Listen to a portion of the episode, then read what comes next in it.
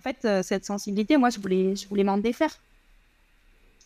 Et puis, euh, il a fallu cheminer, grandir, hein, pour dire, mais en fait, euh, cette sensibilité, elle fait, elle fait partie de moi, et en fait, peut-être que je lui dois, je lui dois pas mal de mes, de mes réussites. Cette sensibilité, c'est aussi mes intuitions, mes ressentis, quand je suis particulièrement connectée aux, aux, éléments, aux animaux. voilà, je, je sais que tous les marins retrouvent un peu leur, euh, leur, euh, leur âme d'enfant quand, quand, ils voient des dauphins à, l'avant de hmm. leur bateau. Mais c'est vrai que, voilà, moi, c'est, c'est, aussi quelque chose qui, me, qui me nourrit euh, fort. Et aujourd'hui, aujourd'hui, cette sensibilité, en fait, elle fait partie de moi. Je l'accepte et mon objectif, c'est vraiment de pouvoir amener les, les gens à changer de regard sur leur sensibilité, l'assumer, l'accepter. voilà. L'impossible n'existe pas tant qu'on n'a pas essayé. Je suis Cyril Blanchard, entrepreneur et conférencier. J'aide les sportifs à vivre de leur passion. Depuis de nombreuses années, je côtoie les plus grands coachs et athlètes. Avec Champion de ma vie, je vous propose de découvrir ensemble ces champions au parcours inspirant. Leur singularité va vous surprendre tout autant que leur simplicité. Mon but est simple, vous permettre d'acquérir les clés pour atteindre à votre tour vos objectifs. Tout le monde est capable de réaliser ses rêves. Devenez à votre tour champion de ma vie. Bonjour à toutes et tous et bienvenue dans le podcast euh, Champion de ma vie. Euh, aujourd'hui, on va accueillir, on va naviguer. Allez, on va partir à l'aventure, on va parler d'environnement, on va parler de communion avec l'environnement, la nature, avec Lily, Lily Sebessi, qui a euh, aussi un beau parcours dans l'olympisme, mais pas que. Donc Lily, comment tu vas en ce moment? Eh ben, ça va très bien. Merci Cyril. Alors tous nos auditeurs euh, sont habitués à, avoir des, des parcours de vie euh, assez originaux, euh, parfois voyager. tu vas nous emmener où toi, tiens, Lélie, comme ça, la vie de fait Où est-ce qu'on va naviguer avec toi? Moi, je vais vous emmener un petit peu en Guadeloupe, où j'ai grandi.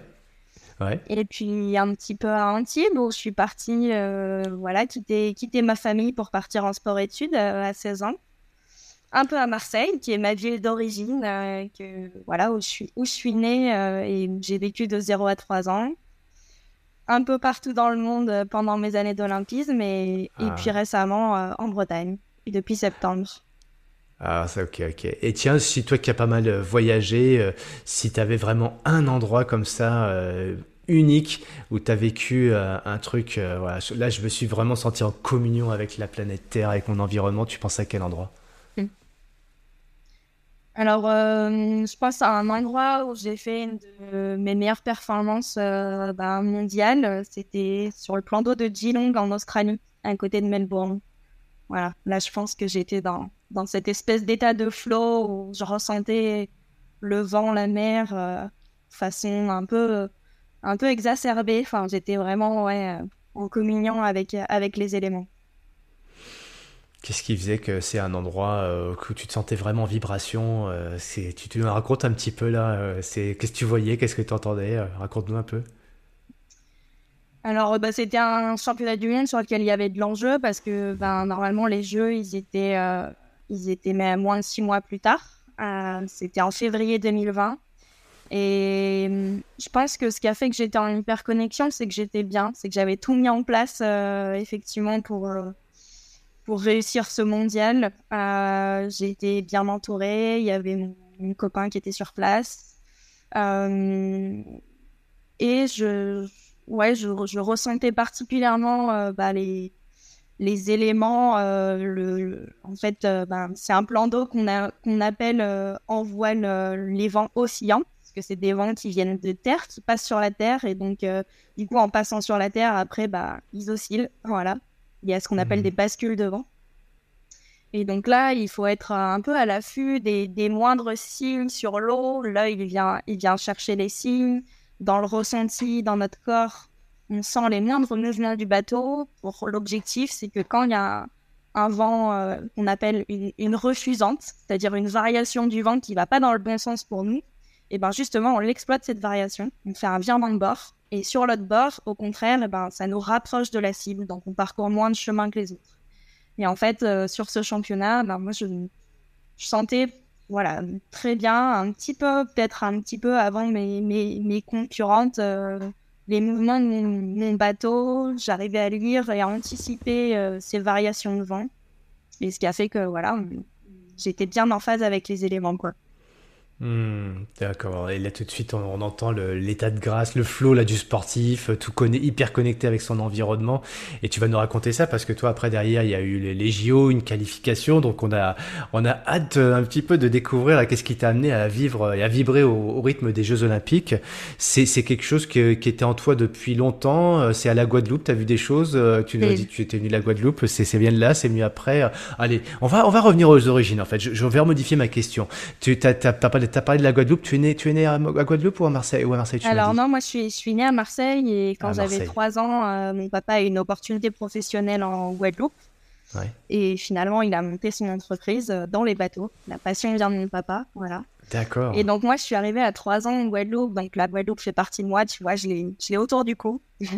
Alors, ce, voilà, on va t'entendre là sur le podcast. Hein, ouais. Peu importe la période. Vous pouvez nous voir aussi, je le dis souvent, mais sur YouTube pour découvrir qui est Lily, à quoi elle ressemble et c'est quoi ce petit médaillon qu'elle a autour du cou. Donc, c'est l'île de la Guadeloupe que tu as autour du cou, c'est ça? C'est ça, exactement. Ouais. Hmm. Et donc, c'est en Guadeloupe euh, bah, que j'ai commencé à régater. Mais sinon, mes, moi, mes premiers pas, je les ai fait quasiment sur un bateau euh, en Méditerranée. Mes parents étaient partis euh, quand j'avais un an dans les îles italiennes depuis Marseille. Donc, j'ai quasi appris à marcher sur un bateau. Hmm. Mais avant, de, avant de faire de la voile en compétition, je suis passée par d'autres sports un peu de danse. Ma maman est prof de danse, euh, un peu de gymnastique en compétition aussi, et puis, euh, et puis avec la voile en parallèle. Et puis à un moment donné, ça a été plus que la voile. Voilà. Donc c'est mes parents qui... ont un peu, un peu transmis euh, le fait de choisir un métier passion, quoi. Ouais, c'est devenu à un moment donné de ta vie, euh, plus qu'une passion, c'est presque devenu un métier, mais euh, pas, pas, presque d'ailleurs, entièrement. C'est qu'est-ce qui t'a fait passer de la, de la danse à la, à la voile d'ailleurs? Tu t'es fait un peu des deux, mais étais, tu te sentais mieux en mer que, que dans les, euh, les salles euh, fermées? C'est quoi qui t'a amené plus sur le bateau qu'autre chose d'ailleurs? Ouais, c'est rigolo cette question. C'est vrai que en fait, quand on découvre la voile, quand on est tout petit en optimiste à 6 ou 7 ans, Uh-huh. D'un coup, c'est une sensation euh, de liberté. On est sur un terrain de jeu où il n'y a pas de ligne, il n'y a pas de... Alors évidemment, après, quand on le pratique en compétition, il y a des règles, mais là, j'allais dire, il n'y a, pas de... a pas de règles. On va, on va où on veut, donc évidemment, il faut s'adapter à des éléments qui bougent en permanence, hein, le vent, la mer, le courant. Donc euh, voilà, on est, on est en adaptation, mais euh, il y a cette, ce sentiment de liberté où on peut se déplacer voilà, vraiment où on veut sur un terrain de jeu qui est vraiment grand. Ouais, tu avais cette sensation-là déjà petite de, de, pouvoir être euh, entre guillemets libre, mais de, pouvoir aller où tu veux, naviguer telle direction. Euh, mmh, ça, ça, ça que ça te donnait comme euh, sensation. Ouais, c'est ça. Et puis après, parce qu'il a fait que j'ai choisi la voile. alors moi, je faisais de la gym en compétition en parallèle de, de mmh. la voile. Et puis j'ai eu un accident de voiture euh, à 10 ans et du coup j'avais un peu des douleurs à la, à la gym. Et donc après j'ai choisi euh, la voile euh, à temps plein. Voilà. D'accord, après 10 ans consacré à 100%, en tout cas ah au niveau sportif. Ouais, niveau sportif, c'est-à-dire quand je dis à temps plein, c'est que j'avais plus qu'un seul sport, pardon. Oui, il y avait les études à côté. Ça n'a pas été tout de suite à temps plein. Hein. Ouais. Tu as fait les études classiques as, ou tu, à un moment donné tu as basculé sur une filière un peu plus spécialisée sport? Oui, alors bah, du coup, quand j'étais en Guadeloupe, euh, au collège, euh, lycée, il n'y avait pas vraiment euh, de section aménagée. Enfin, j'avais une après-midi par semaine de libérer pour la voile. Mhm. Et je sais que maintenant, c'est vraiment super ce qu'ils ont mis en place au CREPS parce que bah, ils ont maintenant un, lycée qui est intégré au CREPS, donc ils ont quasiment tous les après-midi libres. Enfin, voilà, il y a des super aménagements. Et donc, euh, bah, donc moi, euh, bah, ce qui s'est passé, c'est qu'au lycée, je m'ennuyais un petit peu. Et puis, j'avais un, ami euh, qui faisait de l'optimiste avec moi, qui était parti en sport-études l'année de la seconde à La mhm. Rochelle. Un autre qui était parti l'année de la première. Et voilà, faire ce grand saut pour, pour vraiment pousser le curseur du sportif, ça voulait dire traverser l'océan, quitter ses parents, sa mmh. famille. Donc moi, je l'ai un peu repoussé. Mmh. Mais l'année de la terminale, j'ai fait, j'ai fait ce, ce grand pas parce que parce que voilà, je rêvais de Jeux Olympiques. c'est c'est pas simple quoi. T'es es entre guillemets adolescente euh, euh, dans un espace sécurisé avec euh, beaucoup d'amour j'imagine. En tout cas je l'entends comme ça avec tes parents. Qu'est-ce qui fait qu'à un moment donné l'appel du large parce qu'il faut aller de l'autre côté de l'Atlantique mais qu'est-ce qui fait qu'on fait ce, cette bascule à un moment donné à, un âge où on n'est pas tout à fait prêt ou mature pour ça? Mais il y a, y a, un truc qui est plus fort c'est quoi cet, cet appel? Comment tu le ressens toi? Moi, je disais que je dirais qu'il y avait deux choses. Euh. Alors, je pense que en ayant grandi en Guadeloupe, déjà, euh, j'ai vécu beaucoup d'arrivées de la route du Rhum quand j'étais toute petite. Mmh. Et c'était rigolo d'ailleurs parce qu'on on partait accueillir les bateaux euh, de nuit, des fois. Enfin, donc, des fois, c'était en journée, mais dans tous les cas, je loupais l'école pour aller accueillir les bateaux avec mes parents. Et eux, ils, ils, marquaient dans mon carnet de correspondance. Enfin ils s'en fichaient un peu, ils m'étaient arrivés de la route du Rhum, ils étaient 100% honnêtes, euh, voilà. Mais en tout cas, ça, ça, ça a nourri en partie euh, mon rêve, parce que je uh-huh. pense qu'en 2002, je me souviens très bien, à 10 ans, de, de voir euh, l'arrivée d'Hélène MacArthur devant, voilà, de, devant un bon paquet d'hommes, et se, voir ce petit bout de nana bah, traverser l'océan, aller au bout de son rêve et, et gagner, je pense que ça, ça ça a forcément nourri mon rêve.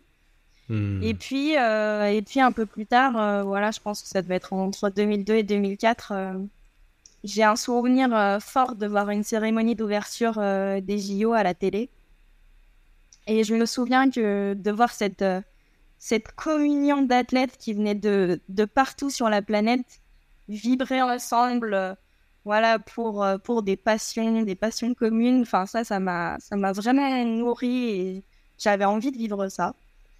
Et, et puis, euh, le troisième aspect, c'est que je pense qu'au lycée, euh, je m'ennuyais un petit peu à un moment donné. Hmm. Et j'avais des copains qui avaient fait ce, ce grand saut de, de, partir en sport-études. Et voilà, moi, c'est ces trois éléments, je pense, qui m'ont fait faire le pas à l'année de ma terminale. Je suis arrivée à 16 ans à Antibes. C'est vrai, c'est intéressant. Moi, j'aime bien parce que souvent on fait des choix aussi parce que bah, l'environnement, les copains, la famille ou autre. Mais en tout, on sent bien quand même qu'il y a ce côté. Euh, euh ouais, j'aime bien ce terme. Je l'entends assez, rarement quand je quand j'interviewe les sportifs, mais euh, finalement peut-être que le mot ne ressort pas. Ils le ressentent comme ça. Et toi, tu le dis, c'est ce côté communion, tu vois.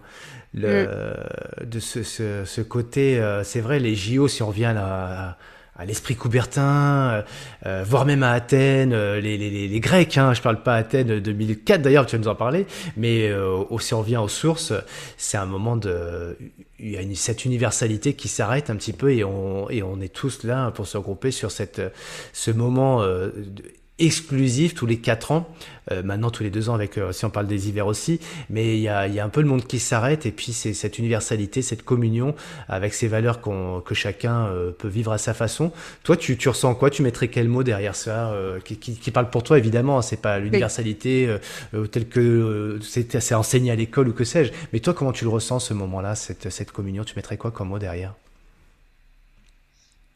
Alors pour moi, je, mettrais un mot, euh, le mot qui m'est venu, c'est énergie. Parce que je sens que moi, cette communion, c'est quelque chose qui, me, qui nourrit. Voilà. Et je t'évoquais un, un souvenir euh, tout mhm. à l'heure, là. Euh, enfin, c'est vrai que, tu vois, cette communion, après, elle intervient à différentes échelles. Pendant les Jeux, bah, tu as forcément chaque équipe, chaque nation qui est, qui, est regroupée et qui communionne un peu plus mhm. entre elles. Mais donc forcément, il y a eu ces moments euh, d'émotion intense euh, avec l'équipe de France de voile quand, quand on soutenait juste euh, la, dernière manche, la mmh. course à la médaille. Mais tu vois, moi, de, de, de voir bah, d'autres, d'autres athlètes, d'autres nations fêter les médaillés et, et communier ensemble, bah, moi, ça, mmh. ça, m'énergisait, ça, ça, me nourrit, quoi, ces images-là. Mmh. Voilà. Pour autant, dans un sport, alors euh, tu vas nous parler après, toi, euh, le, sport, comment il, ta pratique, parce que c'est pas seul, c'est pas de la course au large, c'est pas de la course en solitaire, mais tu parlais d'Erlène MacArthur qui, est, euh, qui t'a inspiré. là, pour le coup, on est seul avec son bateau, seul avec les éléments, et, et, pour le coup, tu vois, la communion, elle se fait plus avec la, nature ou l'environnement. Le, là, là, tu nous parles de la communion plus entre hommes, avec un grand H. comment tu, tu navigues entre ces deux aspects-là, toi? On sent bien qu'il y a cette cette, communion à la nature, mais aussi à l'être. Euh, je, vais peut-être un petit peu loin là, ce, stade de nos échanges, mais c'est pour comprendre un petit peu aussi ce qui toi t'anime et te fait vibrer dans, l'olympisme, ta quête de l'olympisme, parce qu'on va le voir après. C'est vraiment, ça devient un rêve pour toi.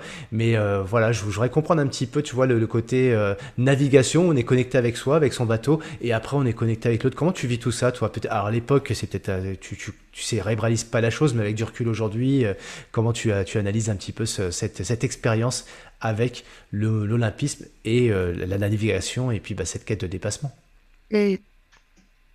Alors, bah, pour moi, quand, quand, je pense que quand je communiais avec euh, mon bateau, bah, j'ai des images voilà, de, de surf à 25 nœuds, c'est à peu près 50 km/h à ras de l'eau et tout. Ça, c'est là, tu as l'impression de faire corps avec ton bateau et c'est des... une énergie euh, qui va me nourrir, moi, je pense, en, termes d'adrénaline, de sensations, de... Hmm. Voilà. Alors que je pense que quand je communie avec euh, un groupe, avec euh, des, des, humains, c'est presque plus lié à...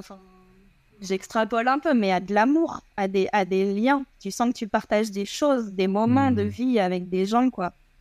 Donc, alors, c'est peut-être un peu loin d'utiliser, ça va peut-être un peu loin d'utiliser le mot amour, mais, euh, mais en tout cas, c'est une autre énergie, quoi. Il y, a, y a un côté adrénaline, plaisir euh, de sensation et un côté, hmm. voilà. Non, le, moi j'aime. Oh, si tu, parles d'adrénaline, donc euh, moi je vais pas faire mon sachant sur ce coup-là, mais en fait pour le, quand on fait quand on est en amour ou en communion avec l'autre ou l'élément, il y a une sécrétion d'hormones qui est juste incroyable quoi. Euh, tu as d'un côté le stress qui va sécréter certaines hormones et puis avec face à la peur, on va avoir des réactions qui sont un petit peu euh, peut-être euh, originelles, tu vois la fuite, la guerre, etc. Et puis bah l'inverse, il y a, y a d'autres types d'hormones où on est euh, bah, dans une quête de dépassement de soi pour mieux se connecter avec l'autre. Et, et, là, euh, je ne vais pas rentrer dans la technique hein, euh, du, du, du, sophrologue ou de, de, de la des neurosciences ou de tout, tout, ce qui va être le, le, vivant, hein, l'épigénétique. Il y a des experts pour ça, je n'en fais pas partie. Mais quand même, c'est bien d'entendre de ta part que, bah, effectivement, l'amour, le, le, mot est, est posé. Hein. C'est, on va sécréter des hormones qui font que on se sent mais d'une énergie tu as parlé d'énergie incroyable. Et, merci de le poser comme ça, parce qu'on peut comprendre du coup ce qui va t'animer pour la suite sur tes projets d'olympisme. De, euh, cette quête, allons-y, allez, soyons fous, de l'amour. Pourquoi pas finalement l'amour de soi, l'amour de l'autre. Et euh, donc pour revenir un peu plus de façon terre à terre, mais quand même, s'il y a ça en trame de fond, qu'est-ce qui, quelle est ta, ta relation avec la compétition pour le coup là, et pour le coup là, là, il y a, y a c'est quoi ta, ta discipline?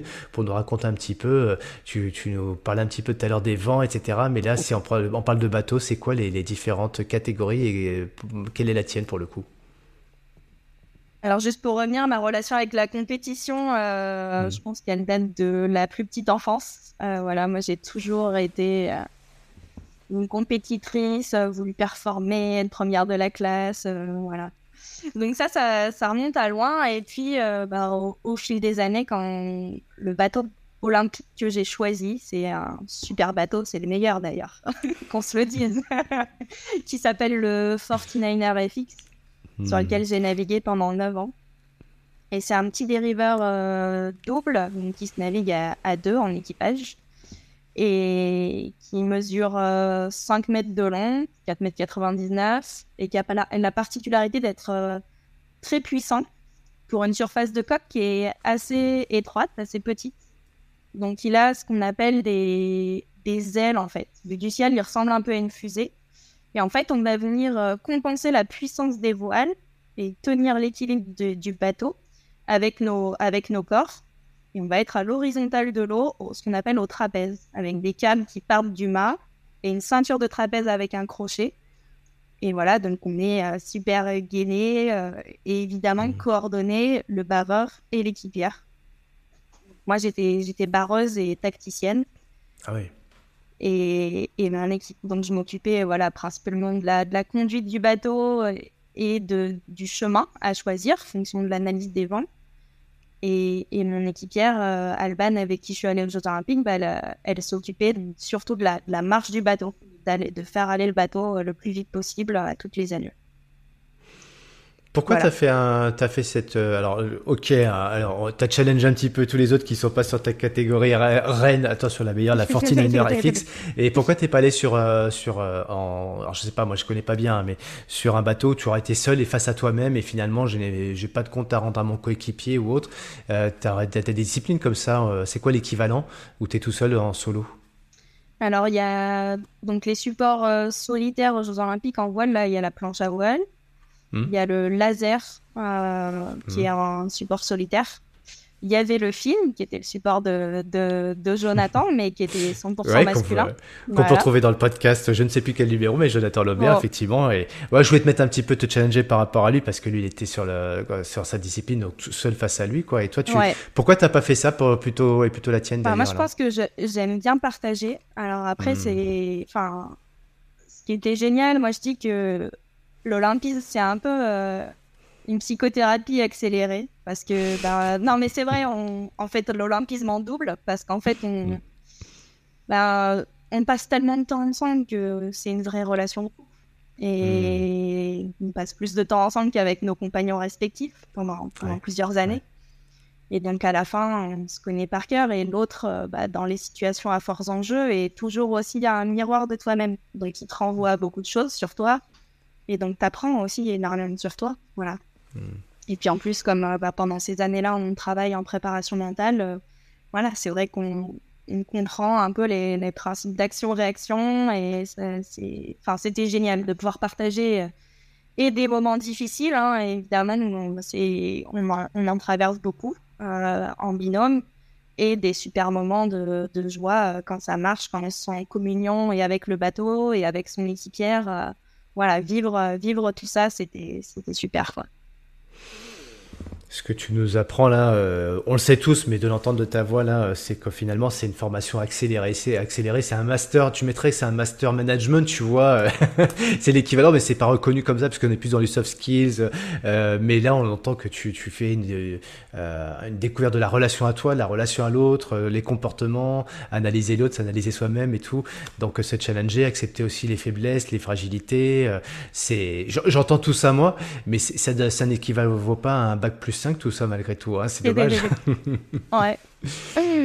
Merci de nous le rappeler. Hein. C'est vrai que le sport euh, est dans toutes les disciplines, mais là, on l'entend bien dans la tienne. En tout cas, tout de suite, on apprend euh, la relation à soi-même, la relation à l'autre. Et puis, bah, en entreprise, forcément, il n'y a qu'un pas à travailler euh, sur, ces axes-là dans le monde de, l'entrepreneuriat et, de la relation à l'autre, donc le management. Tu découvres ça relativement vite, mais tu, nous dis que c'est à un moment donné où tu fais un choix, on, vient là-dessus. C'est à quel âge que tu décides de, de vraiment t'investir à fond dans cette discipline? Et alors, tu vas nous dire de mettre entre parenthèses des études ou pas, mais comment tu t'es adapté à ce moment là Donc en fait, moi je suis partie euh, en sport-études euh, donc l'année mhm. de la terminale à 16 ans, d'abord au Crêpes d'Antibes. Et puis euh, c'était un pôle espoir au Crêpes d'Antibes. Et donc les séries olympiques, après, il bah, faut passer en, pôle France. Et le pôle France, c'était à Marseille. Et mhm. donc moi, je suis arrivée à Marseille en 2012. Et en 2012, bah, il y avait à peu près deux séries olympiques auxquelles je, pensais euh, pouvoir prétendre qui rentraient. Il y avait le, le NACRA 17, le catamaran en double mixte. Donc ça aurait été aussi un beau challenge. C'était le premier support euh, mixte olympique dans la voile. Et le 49er FX, euh, voilà, qui, arrivait pour la première fois ce, type de support aux Jeux de Rio. Et donc finalement, bah, je me suis orientée sur, euh, sur ce support. Mais je ne me suis pas consacrée à 100% euh, à la voile. J'ai fait mmh, des études mmh. aussi à côté. Voilà, tu, tu choix, comment tu fais ton choix justement là euh, pour l'à côté? Alors moi je vais, on va y revenir après parce que je vais peut-être passer un peu vite là-dessus, mais on sent bien qu'il y, a un rêve qui dépasse un petit peu tout le reste et qui fait que tu vas faire tes choix euh, de telle discipline ou tel bateau plutôt qu'un autre, en pré, euh, dans un but qui est le, les JO, de participer aux JO. Moi j'aimerais qu'on revienne là-dessus, mais euh, donc tu parles d'études, là restons restons-y un instant. Tu fais comment tu fais tes choix à cette époque-là euh, de dire bah tiens je vais faire plutôt du commerce, plutôt de l'ingénierie, plutôt je ne sais quoi d'ailleurs. Comment tu tu axes tes choix là alors, je pense que j'ai toujours été euh, plutôt scientifique. C'est vrai que mhm. la voile, on dit aussi euh, que c'est un sport d'intello parce que. Euh, non, mais c'est vrai, il y a aussi. Tu T'es pas la première à le dire. ouais, il y a, y a, un vrai travail d'ingénierie quand même, bon, mhm, qui est maintenant présent dans, dans beaucoup de sports, mais c'est vrai que en voile, il y a, y a, particulièrement beaucoup d'ingénieurs. Voilà. Et. Et j'avoue qu'aujourd'hui, euh, je suis ravie de ce que j'ai acquis avec mes compétences d'ingénieur. Mais tu vois, je suis mhm. dans un parcours de reconversion. J'ai travaillé pendant quatre ans et demi avec un contrat aménagé euh, pendant mes années d'olympisme euh, avec ce diplôme. Mais aujourd'hui, je prends un, petit pas de côté et, et je, je, suis en recherche d'un peu plus d'humain là. Tu vois, je, je, suis dans une formation de, de coaching. Mais à l'époque, mhm. voilà, je pense que bah, comme beaucoup de jeunes, euh, j'étais plutôt facile à l'école et c'était un peu, euh, allez, école d'ingénieur. Voilà, je me suis engagée hmm. là-dedans. Tu, juste pour euh, te rappeler, Lily, c'est indiscret, mais voilà, je, je pose la question, tu as quel âge aujourd'hui? Alors j'ai 30 ans. T'as 30 ans. Euh, alors euh, oui, on, ne pose pas la question à une femme, et je l'ai posée, ça y est, c'est fait. Euh, mais c'est pour comprendre un petit peu, tu vois, à 30 ans, il y a un virage là que tu es en train de faire ou que tu avais amorcé déjà avant. On va y revenir parce que du coup, on va, je fais un travail d'équilibriste avec toi parce qu'il y a, y, a, y a vraiment pas mal de messages, il y a plein de choses et je pense que plein de gens peuvent être interpellés et puis que ce soit déjà les, les, gens de ta génération, mais aussi les parents. Euh, tu as fait un diplôme d'ingénieur, qu'est-ce que tu es en train de faire? Là, tu es en train de naviguer virage, c'est dommage, tu gâches tout. Enfin bon, je ne voudrais pas qu'on rentre dans des, trop des clichés, mais quand même, il y a une singularité dans ton parcours et ce sera intéressant de voir justement, il y a, peut-être une logique à un moment donné, mais finalement, la vie étant ce qu'elle est aussi, on s'adapte et je pense que ta discipline, euh, bah, tu nous l'as dit déjà, il faut s'adapter aux environnements, aux embruns, etc. Donc euh, voilà, ça va être intéressant de voir, de naviguer avec toi et tes stratégies. Mais euh, tu, choisis l'ingénierie, donc ça, tu fais quoi une prépa et après une, une école spécifique? Ouais, donc, juste ce que j'ai pas dit, c'est que je choisis aussi l'ingénierie parce que je, mhm. je pense que j'avais rapidement envie d'être euh, autonome financièrement. Donc ça, j'ai été mhm. aussi euh, tractée par ça pour aller au bout de mon école d'ingé. Et puis, le deuxième élément, c'est que j'étais très lucide en tant que femme dans le monde de la voile, même si les choses euh, changent. Je savais que ma carrière durerait qu'un temps et je voulais me mettre un diplôme dans la poche, quoi, assez, assez rapidement, voilà, pour assurer la l'après-carrière. Voilà. Donc, euh, donc ça, c'est deux éléments. Et en fait, euh, donc moi, à 16 ans, j'arrive euh, au Crêpes d'Antibes en sport-études. Et juste mhm. à côté, à Sophia Antipolis, il y avait une école qui s'appelle Polytechnique Sophia. Et donc, mhm. voilà, c'est un peu naturellement que j'ai fait ma prépa intégrée dans cette école. Et en fait, comme c'était un réseau d'écoles, après, j'ai pu, j'ai pu passer à l'école de Marseille, à Polytech Marseille. Ok quand je suis arrivé au Pôle France. Ok. C'est comment tu, tu, gères justement entre ta carrière sportive? Alors même si tu dis euh, Quoi, peut-être à l'époque, c'était pas encore très adapté comme tu l'exprimes aujourd'hui. Il y a plus de facilité. Il y a pas mal de sportifs qui le reconnaissent, ça, que ça a été compliqué dans les 2000, 2000 les années 2010. Et aujourd'hui, il y a un vrai effort des écoles, des structures pour s'adapter en fonction des projets sport. Et tant mieux d'ailleurs. Euh, donc là, tu as, pu, toi, avoir cette double, euh, voilà, le, double projet euh, sur cette carrière. Comment tu, tu gères là? Parce qu'il y a quand même beaucoup d'investissements pour avoir ton diplôme. À côté, l'entraînement. Et puis, bah, on sent que tu as besoin de cette autonomie financière pour pouvoir pouvoir aussi euh, subvenir à tes propres besoins et tes projets. On sait que les, les navigateurs, euh, ils doivent avoir aussi des, grosses responsabilités pour gérer leurs projets sportifs, mais pas que eux, parce qu'il y a le bateau, il y a toute cette logistique, déplacer le bateau, etc. Donc, euh, c'est ok, les intellos du sport, mais pas que, quoi. Ça demande beaucoup d'efforts, d'organisation, de structure. Comment tu, tu organises, toi, sur cette période-là? Eh ben, moi, je vais être complètement transparente. Hein. C'était, c'était pas simple. J'étais pas une surfemme. J'étais pas beaucoup à l'école. Donc, j'ai eu euh, beaucoup de chance, euh, en tout cas, une fois arrivée à Marseille, puisque c'est quand je suis arrivée à Marseille en Pôle France en 2012 que le rythme sportif s'est vraiment intensifié et le mmh. rythme aussi un peu de, des études. Mmh. Et donc, j'avais quand même beaucoup de chance, même si j'étais euh, un cas à part dans l'école. Hein. Aujourd'hui, je sais qu'il y a bien plus de sportifs qui sont à Polytech Marseille mais j'avais il y avait une équipe pédagogique, en tout cas au département mécanique énergétique, euh, qui était super, avec euh, des profs qui m'ont quand même euh, vraiment pris sous, son, sous leur aile, particulièrement bah, Jean-Vincent Dorel, voilà, quand, quand, je suis arrivée. Mhm. et donc j'avais quand même voilà des, des, profs qui étaient qui étaient à ma, à ma disposition quand j'avais besoin quand je rentrais de, de compétition euh, j'ai pas eu d'aménagement de diplôme, hein. j'ai le, le, le, même diplôme que les autres, donc euh, c'est sûr que des fois c'était compliqué. Et puis c'est là d'ailleurs où, j'ai appris aussi euh, à baisser le curseur au niveau scolaire. Dit, euh, voilà, Lily, euh, ton rythme sportif, il s'intensifie, euh, tu vas pas pour être euh, première de Polytech, quoi. C'est...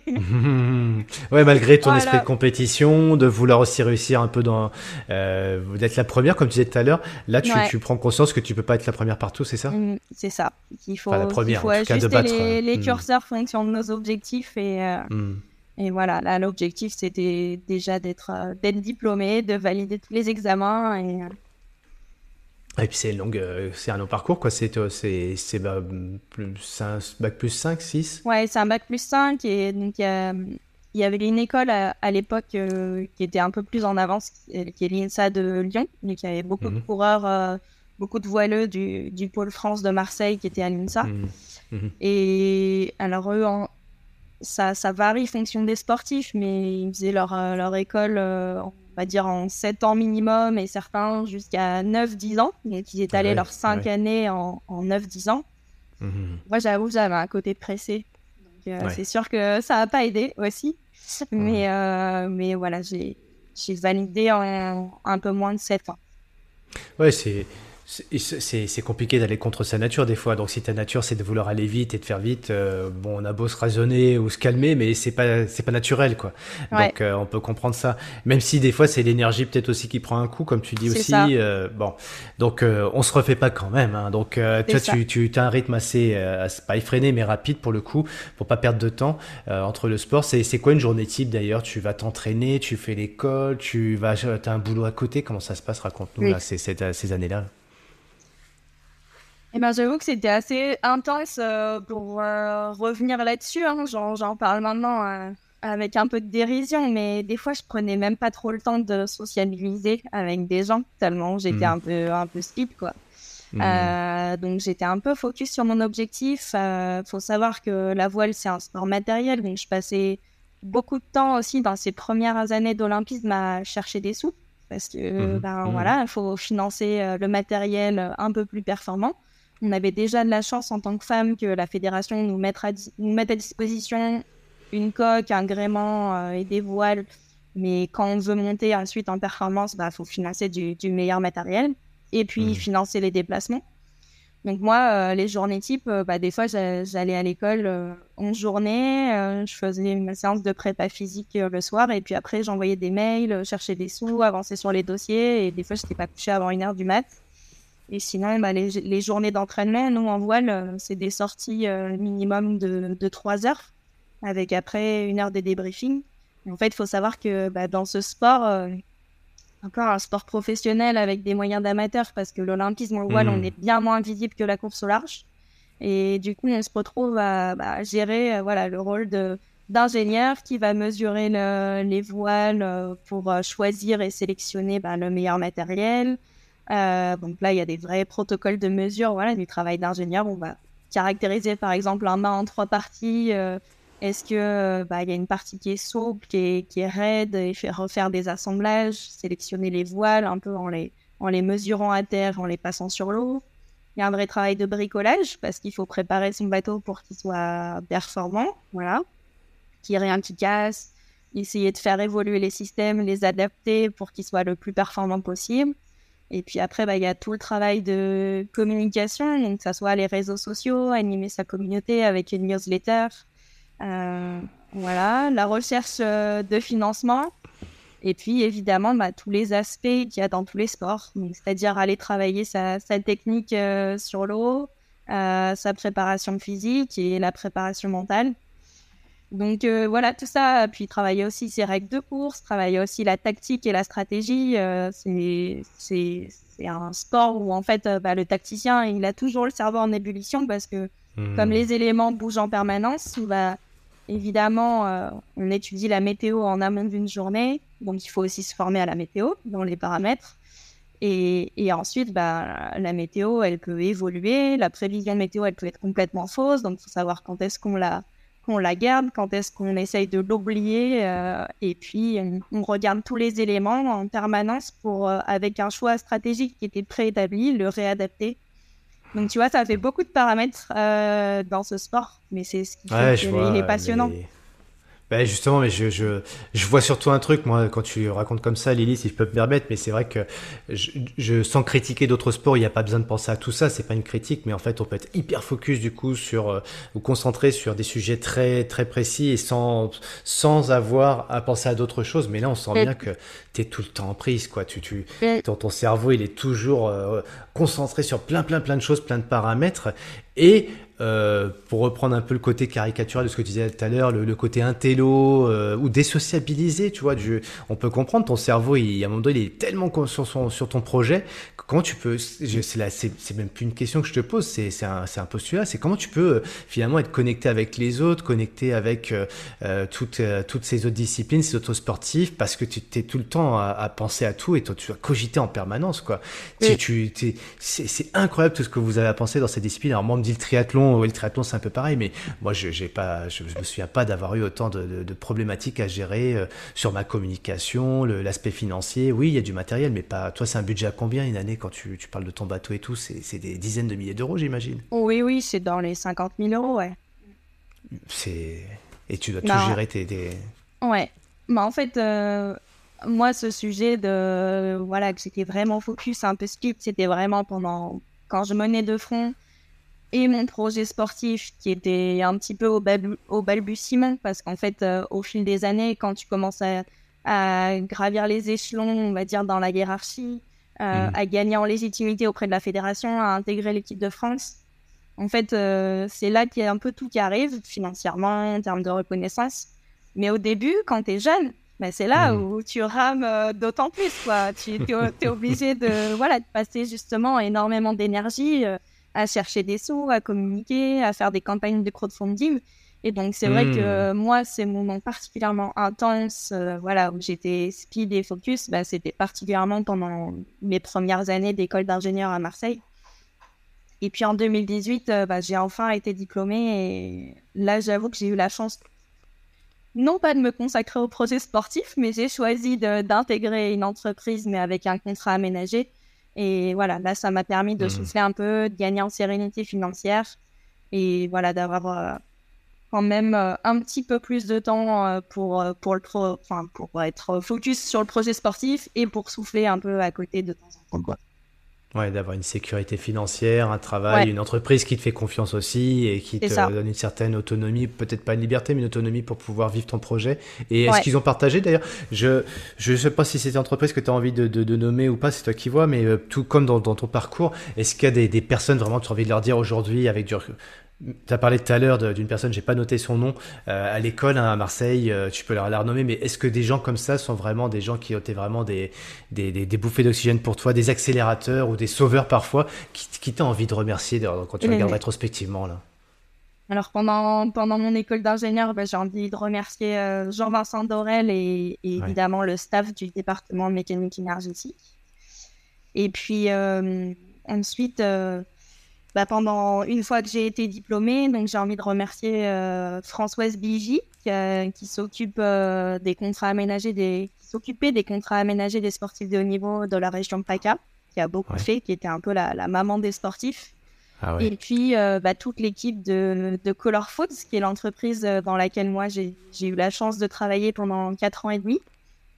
Donc c'est Emmanuel Vergès, le patron, qui m'a fait confiance Jean-Baptiste Falk, le DAF, et puis Franck Vergès, qui a été mon collègue euh, que j'ai embarqué avec moi dans le sujet de, de l'écologie, de la gestion des déchets, euh, pour, euh, voilà, pour que l'entreprise fasse aussi sa, sa, belle transition. Et donc ça, c'était aussi une super, une super aventure de mmh. découvrir ce monde professionnel. voilà. Donc c'est l'entreprise, c'est Color Foot. Donc voilà, merci à toutes les équipes aussi qui m'ont fait mmh. confiance pendant 4 ans et demi. Ouais, je pense que bah, je, on, on, on, les remercie vraiment, c'est important parce que ton projet, effectivement, est, comme tout temps de sportif, peut pas avoir lieu sans ces, euh, ces supports euh, euh, humains de confiance et puis après financiers, on peut le dire aussi évidemment. Mais je pense qu'ils ont, ils ont envie de te dire, bah, merci aussi de nous embarquer dans ton aventure, dans ton rêve.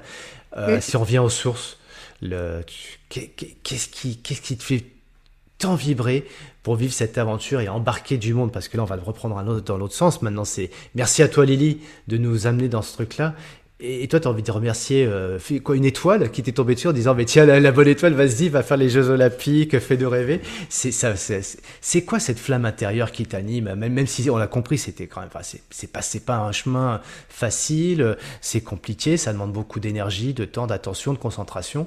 Euh, ça vaut ça vaut sans doute la peine, tu vas nous le raconter. Mais au point de départ, tu n'as pas parlé de communion, mais au-delà de ça, c'est quoi cette étoile qui t'a animé, qui t'a fait vibrer toutes ces... depuis le début là? C'est quoi la genèse? Hmm.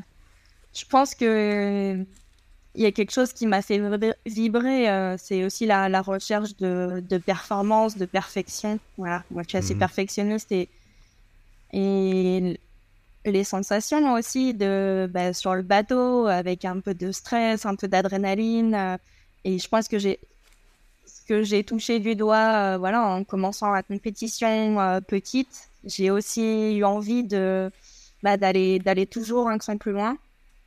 Et mmh. euh, et ce que je te disais tout à l'heure aussi, c'est c'est des moments. Moi, j'ai des images d'adrénaline, enfin super fort quand tu es bord à bord. voilà, que ce soit aux Jeux Olympiques ou sur un championnat important avec un bateau sous spi, à ras de l'eau, et tu sens que faut, faut tout donner pour pas qu'ils dépassent, qu'ils prennent, qu'ils prennent le vent et tout. C'est des moments où tu te sens vivant. Et je pense que c'est ça aussi qui m'a, qui m'a attracté. Voilà, ces moments de compétition euh, où je me régale. En fait, je pense que je suis, je suis une joueuse. Voilà, aussi. Hmm. Et euh, quand tu revenais de tes compètes là euh, et, des JO, tu vas nous en parler. Est-ce que ces personnes que tu as nommées ou ceux qui étaient un peu dans ton projet, ils vibraient comme toi, tu vois Alors c'est plus compliqué peut-être dans ton sport de vivre à la télé euh, ce qu'on peut voir dans certaines disciplines, mais est-ce qu'ils ressentaient cette même sensation de, pouvoir dire oh Lily, vas-y, on est avec toi et tu, tu vois, on, vibre, on a les frissons, on a les, les points qui se dressent en, te voyant parce que c'est c'est partagé. Tu parlais de partage tout à l'heure, tu avais ce retour aussi là derrière? Ouais, parce que je crois que j'aime, vivre les aventures, mais j'aime autant les mmh. partager. Et mmh. que je me nourris aussi des retours, euh, effectivement, des personnes qui, m'entourent, qui me soutiennent. Et pendant 9 ans, moi, je me suis attelée à, faire une petite newsletter qui était très artisanale, mais où j'envoyais, mmh. euh, avant chaque compétition, euh, bah, quelques photos de l'entraînement, le lien de suivi, et puis voilà, quelques, quelques mots de l'intérieur de, de ce qu'on vivait. Et après chaque compétition, je faisais un débrief. Et les gens, ils, me faisaient des, ils me faisaient des retours, ils étaient trop contents. Et c'est vrai que, mm. bah voilà, ça, ça j'adorais faire ça, même si ça me prenait aussi un peu de temps et d'énergie, mais ça me, ça me nourrissait aussi. Et c'est vrai que on n'est pas très médiatisé, pas très visible. Et, et, aux Jeux Olympiques, on se rend compte quand même que d'un coup, c'est peut-être le moment où on gagne en termes de mm. visibilité. Là, on reçoit des flots de messages, euh, des gens qu'on avait perdu de vue depuis, euh, depuis l'école, hmm. euh, l'école primaire. Enfin, et, et, voilà, là, on se rend compte, on se rend compte effectivement que, que, que, ça nous dépasse un peu, qu'on arrive, ben, nous, ce qu'on vit en termes d'émotions, de, sensations, on arrive quand même à faire vibrer aussi des, des gens qui sont, qui sont pas forcément à nos côtés, mais qui, qui nous suivent, quoi. Ouais. Hmm on a besoin de tous rêver. Là, toi, tu as, ce rêve-là. Alors, euh, il y a des gens qui vivent leur, euh, ce rêve par procuration, au travers de tes yeux, au travers de ton expérience. Euh, du coup, tu, tu en, ça se prépare quand le, projet pour les JO 2020 ou 2021 Parce que ça a été décalé. mais si tu, quand est-ce que tu dis, ça y est, je suis parti, l'aventure démarre? Bah, Dès 2012, quand, quand ah j'intègre le Pôle France. Ah de, Marseille. Alors. Euh, nous, la voile, euh, comme je t'ai dit, hein, c'est un sport euh, où tu as évidemment les aspects techniques, mais tu as aussi un, des gros aspects tactiques, stratégie, règles de course, tu joues sur les placements en flotte avec les bateaux. Donc, on dit que c'est un sport à maturité longue. C'est un sport où, quand même, plus tu as vécu de situations de régate dans ta tête, en général, bah, mieux tu sais les, les, gérer, les anticiper, et plus tu as vécu de situations avec des types de vent, parce que bah, je, te parlais tout à l'heure de vent oscillant, mais il y a plein de types de vent. Il y a des vents thermiques qui viennent de la mer, qui sont plus stables, où mhm. là, il faut prendre un bon départ, aller vite. Tu as des vents oscillants, il faut savoir tactiquement bien exploiter justement ces oscillations de vent. Tu as des vents qu'on appelle évolutifs, euh, donc, euh, qui vont bouger par exemple de la gauche vers la droite, de la droite vers la gauche. Donc tous ces schémas-là, en fait, euh, tu les acquiers au fil des années et Et donc moi, j'étais assez lucide sur le fait que bah, aller au jeu en 4 ans, je disais pas que j'y croyais pas, mais voilà, j'étais assez humble et je visais plutôt euh, bah, mhm. ceux, de, ceux de Tokyo que ceux de Rio, parce que j'ai commencé en 2012. Mais, euh, mais en tout cas, on a, j'ai, essayé de tout mettre en place euh, bah, pour, pour y arriver, voilà, et le plus vite possible. Quoi. Il y en a mhm. en voile, en fait, il faut savoir que nous, en voile, il y a un seul représentant par pays. Mhm. Donc, il faut être le meilleur de son pays pour aller aux Jeux. Donc, c'est pour ça que c'est un peu le graal d'une carrière de sportif. Et malheureusement, c'est très, très dur, mais euh, bah, il y en a, ils font 16 ans d'olympisme, 4 olympiades et ils vont jamais. Hmm. Alors, euh, comme, comme d'hab, euh, on dit que c'est toujours bah, le, chemin hein, le plus beau, mais c'est vrai que quand tu deviens un sportif, que ce pourquoi tu as travaillé pendant 16 ans, hmm. tu vas pas y arriver, c'est toujours dur. Ouais. Donc, c'est très, très dur. Ouais. Et toi, euh, du coup, quand Rio, euh, la sélection est faite et que t'es pas prise, euh, tu dis c'est normal parce que je suis pas encore prête, il y a bien plus fort que moi? Ouais, je pense que je suis assez, je suis assez humble. Après, je, enfin, voilà, je, ça n'a pas été simple aussi, hein, les histoires de dope, parce que moi, je naviguais avec une première équipière entre 2013 et 2015 avec qui on s'entendait très bien, on était très hmm. copines, mais mais ça perfecte pas trop. Puis après, en 2015, j'ai eu une opportunité euh, de naviguer avec une autre équipière, justement, euh, un peu plus expérimentée, qui, qui, voilà, qui m'a proposé de s'associer pour aller jouer la sélection pour les Jeux de, de Rio. Et puis, euh, bah, on, avait, on s'est associé au mois de mars 2015 et la sélection, elle était en novembre. Donc, ça faisait un mmh. peu court, mais on a tout donné quand même. Et je pense qu'on n'avait pas à rougir. Et puis, et puis après, bah, en fait, ce sport, euh, enfin, ce, support, le 49 RFX, il est particulièrement physique. Et mmh. du coup, l'entraîneur, il me dit, ah, faut que tu trouves une grande, euh, voilà. Et donc, euh, il a un peu poussé pour bah, que je m'associe ensuite à partir de 2016 avec Alban. Mmh. Et comme je t'ai dit, avec Alban, voilà, on avait un, petit peu un parcours atypique. moi, j'arrivais de Guadeloupe, j'avais pas fait tant de résultats sur les séries jeunes, les mmh. séries espoirs. Alban, euh, avant 2014, elle a fait jamais fait de compétition de, de sa vie, donc euh, c'était quand même assez osé. Hein, quand je te dis que la voile c'est un sport à maturité longue, hmm. mais voilà, on a utilisé notre détermination, notre, travail et, et, toute notre pugnacité pour euh, bah, pour aller chercher au bout d'un an notre premier podium mondial et et quelques années après une sélection olympique qui a été un peu un chemin de croix parce qu'il il y a eu le hmm. Covid au milieu, ça a été ouais. Ça ça a été très compliqué la sélection. Je sais pas si je te raconte maintenant, mais ouais. Ah bah si si parce que déjà euh, peut-être un enseignement, mais moi j'entends beaucoup d'adaptation. Euh, c'est la course, la préparation et puis le, pour l'objectif, il faut faire preuve d'une grande adaptabilité. Euh, tu as parlé aussi de changer d'équipier, etc. Donc apprendre à se connaître et s'adapter à chaque fois, faire des concessions peut-être aussi. Euh, tu vas nous en parler, mais avant, j'aimerais qu'on rentre un petit peu dans, ce, triptyque que tu as partagé. Et c'est tellement, je pense, évident pour toi, mais il y a plein de gens, je pense, ça peut les aider. Tu parlais d'un triptyque euh, technique, tactique, stratégie. Ça, ça me parle, tu vois, pour l'entreprise, par rapport à l'adaptation. Alors, tu, les gens, euh, c'est le mot un peu à la mode, il faut s'adapter en permanence, faire preuve d'adaptabilité. Alors on sait que dans le sport, il faut faire preuve d'adaptabilité par rapport à soi, son environnement et tout, mais plein de gens se disent, ouais mais moi je suis bloqué, quoi, j'y arrive pas et, ça me stresse de m'adapter, je, suis, je me fige et du coup, non, non, moi je préfère tout, enfin je préfère ce serait tellement mieux si c'était toujours chaque jour la même chose, tu vois. Qu'est-ce que tu peux nous enseigner pour les personnes qui, qui disent, euh, puis le Covid d'ailleurs a montré que c'était compliqué pour beaucoup de gens, hein, et c'est à un moment donné euh, s'adapter face à un virus, non, euh, moi je préfère rester enfermé chez moi et sécure, et puis on verra quand ça ira mieux, quoi. Sauf qu'aujourd'hui, bah, on voit que ça va pas forcément mieux, il y a toujours des fragilités un peu partout. Alors, le réflexe à avoir quand c'est dur, et toi tu dis, bah ok, technique, tactique, stratégie, ça consiste en quoi ce truc-là?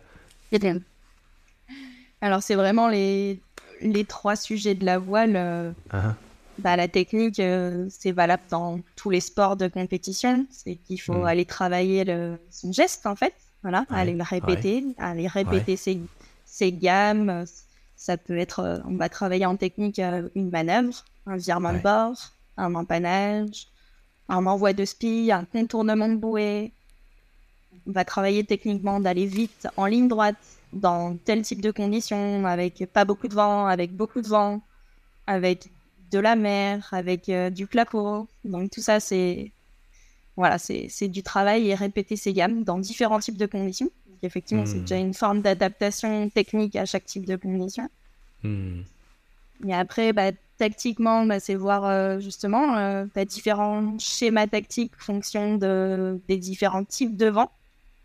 Donc, euh, bah, tu vas pas tactiquer de la même manière euh, quand tu as justement un, vent oscillant qui vient de terre avec des variations de direction de vent et d'intensité de vent hmm. que quand tu as un vent qui est plus stable, qui vient de la mer. voilà. Et puis ensuite, euh, tu as, plein de types de vents euh, différents en voile. Et puis ensuite, euh, bah, la stratégie, c'est ensuite on fait rentrer les adversaires. Hmm. Donc, bah, on parle en entreprise d'environnement complexe. Tu as tout un écosystème, tu vois. Et bah, là, c'est la même manière. En voile, là, tu as, as, tous tes adversaires. Tu sais pas exactement ce qu'ils vont faire. Donc, tu vas essayer d'anticiper le placement, euh, quand tu as un croisement derrière un bateau, par exemple, euh, voilà, des, des fois, bah, tu, tu, vas, tu vas anticiper pour abattre un peu tôt, passer derrière. Donc, euh, tu vas plutôt te placer à cet endroit-là et réfléchir de façon un peu dézoomée à l'échelle de ton parcours pour dire, bon, ben, quand je vais arriver sur, et que je vais viser ma bouée, il va y avoir tous les bateaux qui vont arriver de la droite, donc il va falloir en amont que je choisisse ce chemin. Donc voilà, essayer de d'anticiper la stratégie euh, des autres bateaux pour adapter la tienne. Ouais, donc euh, j'aime bien, moi, pour le, tu vois, un peu, euh, comment on dit, vulgariser le truc, tu vois. Là, pour le coup, on, est vraiment dans ton truc, dans ton univers, on comprend, etc. Donc maintenant, si on le met un petit peu dans le monde bah, de, l'entreprise ou autre, d'ailleurs, finalement, ou le monde sanitaire, tu vois, il y a un virus qui arrive et tout. Donc, là, le, ce que tu nous dis, c'est finalement, c'est un, la première chose, le premier réflexe à avoir, c'est d'être de, de, dans le bon geste donc finalement, ça nous ramène un petit peu à notre corps, les situations, etc. Reprendre possession de tout ce toutes ces techniques qu'on a qui est dans notre corps, dans, notre, dans nos habitudes. Donc faut, et puis après, tu l'as dit aussi, à mettre dans différents environnements. Et c'est là que c'est peut-être un peu complexe, c'est de pouvoir affronter euh, tous les jours le même geste, ok, dans le même environnement avec les mêmes personnes, ça va. Mais si je le fais avec des personnes différentes ou avec une météo différente, dans un bureau différent, dans une salle différente, à l'extérieur, etc., c'est pas tout à fait la même mécanique. Donc là, on est on rentre dans un schéma un peu tactique et ça nous amène un peu à, à nous poser notre cerveau à lui mettre une sorte de plasticité, tu vois.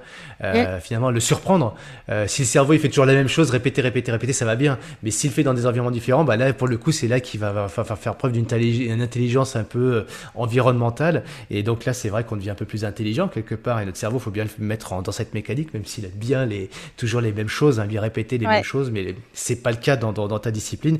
Et puis après, bah ouais, face à le, face à l'autre, le, compétiteur, face à la concurrence, bah, elle est meilleure que nous. Non, elle n'est pas meilleure. Elle est juste telle qu'elle est. Nous, on est tel qu'on est. Il faut savoir trouver des stratégies. Et, c'est plein d'enseignements ce que tu nous apprends. Donc, moi, j'aimerais tellement pouvoir vivre un peu plus cet univers marin pour comprendre tout ça. Mais on, en fait très vite, euh, finalement, une, une, euh, comment on dit, on peut l'interposer ou le, pas, le, faire un transfert, pardon, dans, dans, notre, dans notre quotidien. Quel a été pour toi, alors tu, en parlais tout à l'heure, tout à l'heure, d'ailleurs, ça n'a pas été, été, évident euh, pour avoir la qualif pour les JO. Ça a été compliqué bah justement, euh, technique, tactique et stratégie, en quoi tu as dû t'adapter et est-ce que tu as quelques exemples à nous partager? Tu allais nous le dire tout à l'heure, bah, allons-y maintenant, c'est le bon. Là, on est dans le cas concret, le cas d'école. ouais. Euh, bah, du coup, pour revenir un petit peu sur la sélection, en fait, nous, à la hmm. base, elle devait se dérouler en novembre 2019 en Nouvelle-Zélande. Et on est un peu passé à côté de notre championnat. Donc en fait, sur ce championnat se jouait euh, et la sélection du pays et la sélection de l'équipage. Puisque le préalable à ce que la fédération décide de la sélection d'un équipage, c'est que le, pays et le quota. Voilà. Hmm. Et, et moi, sur ce championnat, euh, je, ça faisait des mois qu'on était focus sur ce championnat et j'arrive, euh, on avait travaillé, hein, mais j'arrive stressée de la sélection. Et on est passé à côté, je dormais pas très bien et tout ça. Et du coup, quelques mois après, euh, se joue un autre championnat du monde. Donc là, euh, pour finir sur ce championnat en Nouvelle-Zélande, euh, on finit trois places derrière nos adversaires directs à la sélection. Mhm. Et donc le dernier jour, en fait, moi, je, pour moi, ça y est, mon rêve olympique, il est, il est brisé, quoi. C'est plié. Et là, la fédération, elle a manqué un peu de clarté. Ça a été quand même euh, très compliqué pour nous. En fait, le dernier jour, on comprend que parce que la France n'a pas qualifié le pays, il y a peut-être une petite ouverture et ça semble prématuré que la fédération décide de sélectionner un équipage alors que la France n'a pas encore son ticket pour aller au jeu dans notre catégorie de bateau. Mais euh, là, s'en suivent euh, deux, trois mois. Euh, enfin, on ne sait pas quand va être la prochaine épreuve de sélection. On ne sait pas. Et je demande quand même un rendez-vous au directeur des équipes de France. Il me dit, bah, considère qu'à partir du moment où la France sera sélectionnée, on fera une annonce de l'équipage. Et en fait, au mois de novembre, il y avait ce championnat en Nouvelle-Zélande. Et en février, il y avait l'autre championnat à Geelong en Australie. Et donc, moi, je pars à ce championnat persuadée que c'est là que vont se jouer les sélections. Et là, l'adaptation, c'est que j'ai vraiment tout mis en place. Je me suis acheté euh, un bol tibétain pour euh, bien dormir. enfin, pour, euh, voilà, je fais ma petite méditation le soir. et je dors bien. Je suis entourée de mon copain. Enfin, et, et là, d'un coup, voilà, je pense que j'étais vraiment bien connectée aux, éléments. Et, et, on fait quatrième mondial. Mhm. Donc, le dernier jour, on pouvait, voilà, on était troisième avant. Euh, bah, en fait, en voile, les championnats durent une semaine. Et donc, il faut être régulier sur toute la semaine et s'adapter parce que les conditions de vent d'une journée à l'autre, évidemment, elles, elles changent. Mhm. Euh, donc, elles vont dans toutes les conditions.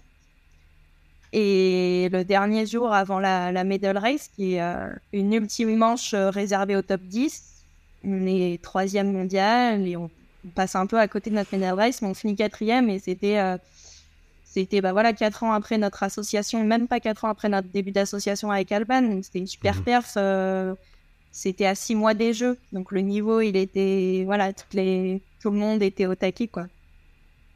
Et donc on sort de ce championnat et là euh, tout le monde nous dit euh, bon bah c'est bon la sélection elle est pour vous, vous allez manger des sushis cet été et tout.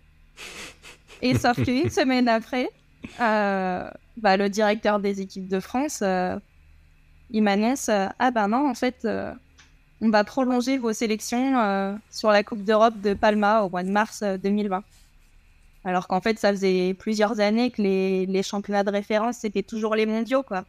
Donc on mmh. se dit, mais pourquoi une Coupe d'Europe En fait, ce que je dis pas, c'est que sur ce championnat du monde en Australie, nos concurrentes directes à la sélection, elles avaient fait 34e mondial, donc 30 places mmh. derrière nous. Donc, mmh. c'est vrai que ça sentait bon pour la sélection.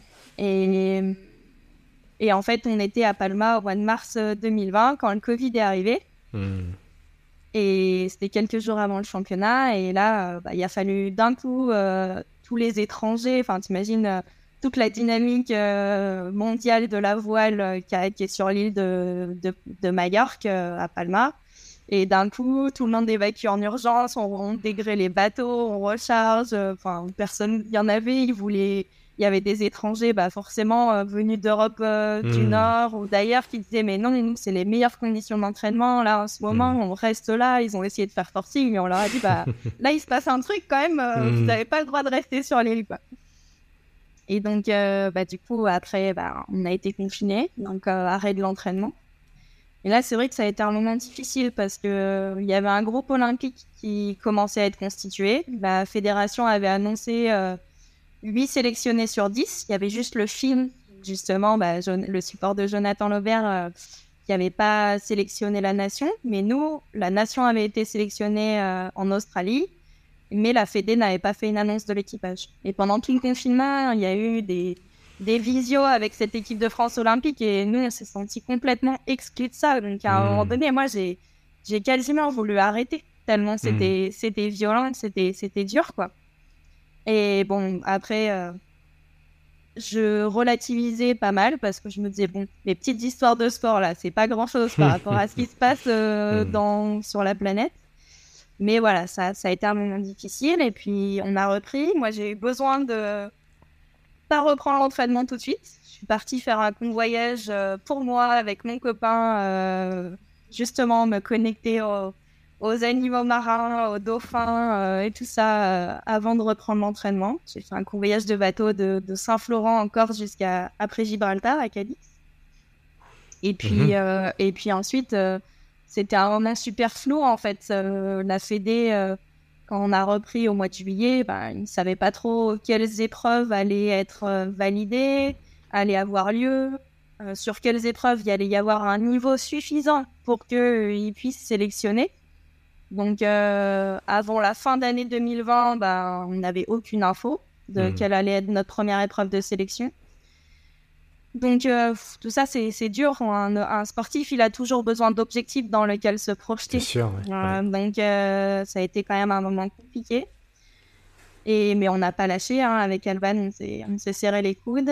Et, euh, et puis, à la fin d'année 2020, ils nous disent Bon, bah, votre sélection, ça va être euh, à Palma euh, en mars 2021. Finalement, l'épreuve annulée à cause du Covid encore. Mhm. Bon, bah, ça va être sur la Coupe du Monde de hier, en avril 2021. Finalement, l'épreuve de hier annulée. Pareil. Et en fait, à ce moment-là, entre, entre janvier 2021 et, et avril 2021, il y avait une, une bonne dynamique d'entraînement euh, à Lanzarote, aux Canaries. Et donc, on était à Lanzarote et au pied levé, le club de voile, euh, comme il y avait quasiment tous les étrangers qui étaient rassemblés là, a organisé une régate.